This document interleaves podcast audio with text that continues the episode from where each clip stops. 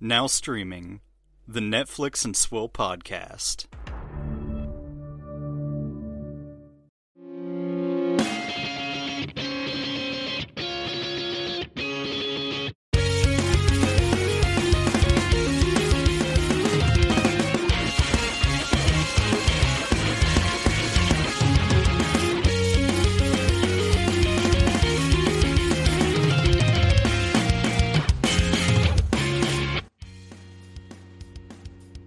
Shalom, my homies, and welcome to another Netflix and Swill special report.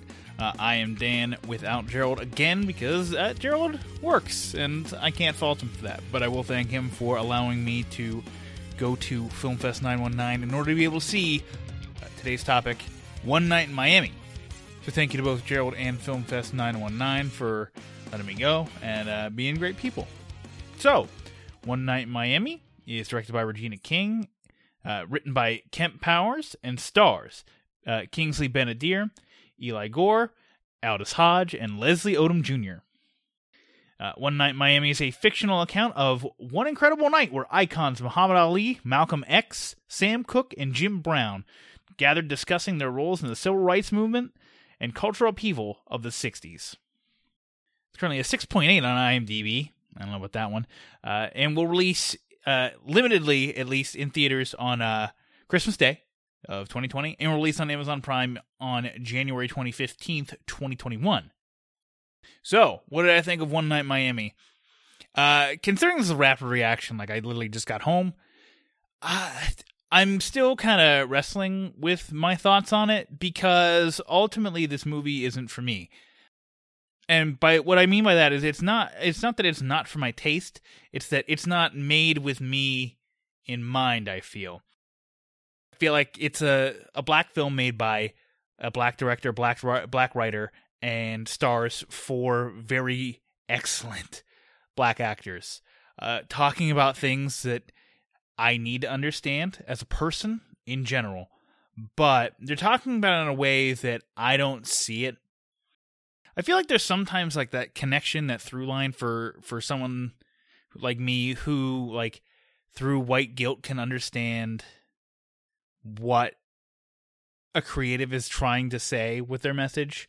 Like uh Get Out's probably the one that a lot of people will point to as like a great black film because there's that element of awkwardness like you you see how people behave around uh, how how white people behave around black people and how they they try to encourage them and welcome them, but then like behind their backs they're just as racist as the overtly racist people that are out there.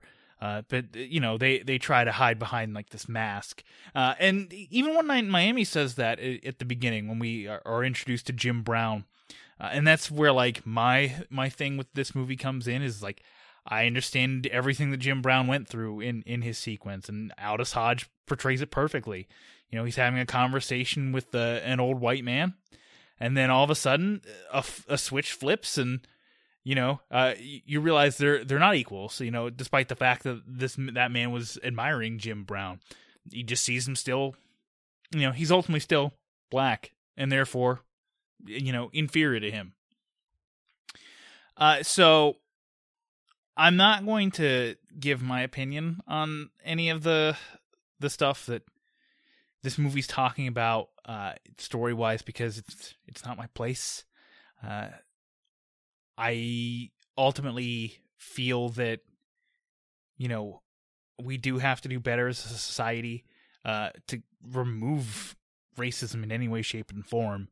It's just I don't, I don't, I haven't seen any anything from the lens that these guys are talking about throughout the movie. You know, I'm I, I I've just never been through it, so I'm not going to speak to it. But I do find like a lot of the topics interesting. Like, uh, if you're black and famous, do you use your platform that you have in order to you know help elevate other black people?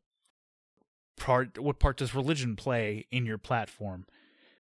I do find all those topics interesting. It's just I don't know how to kind of approach that as as myself. So all that said, I want to talk about performances because I think the this is the this is just the best part of the movie is the performances. I mean, Kingsley Ben-Adir Malcolm X. Uh, he gives a vulnerability to Malcolm X that I've kind of never seen portrayed before. Uh, uh, unfortunately, in high school history classes, we never really get to the 1960s.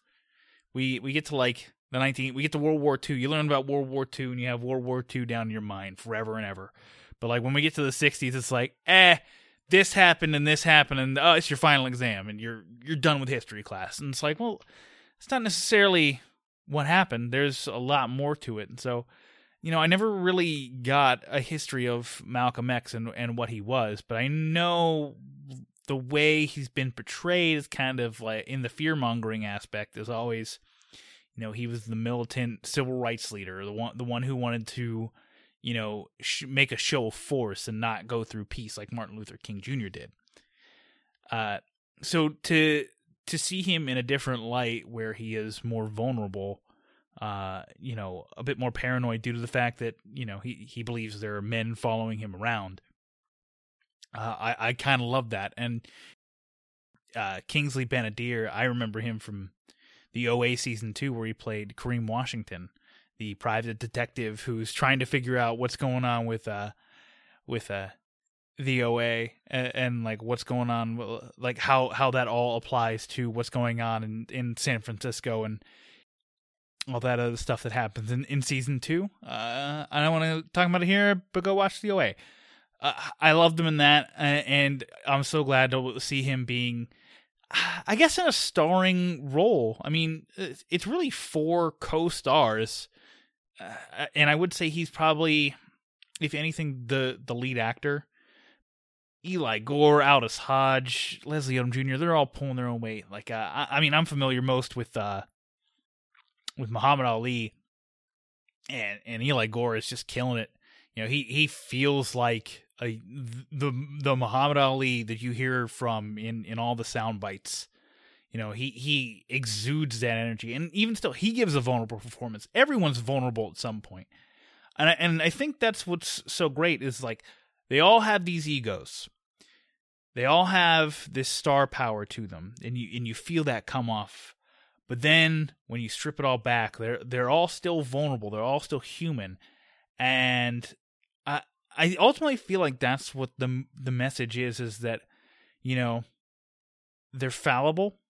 They're not always these bastions of you know straight seriousness and you know uh, always on for the cameras. There's always something behind them.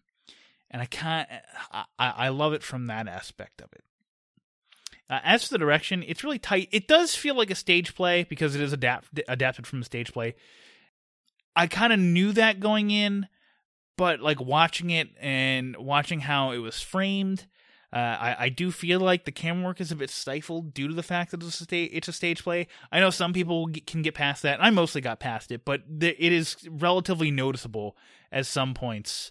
Uh, like like when certain characters walk off screen, you're just like, oh, okay, well then this is this is what's going on with them. They're they're off screen, so they they walked off stage. I mean, yeah, you could simplify it to any movie where you know any movie could be made into a stage play or any stage play made into a movie, but uh, it that doesn't hamper it for me, but it does feel a bit stunted in terms of camera work there. So, uh, final rating.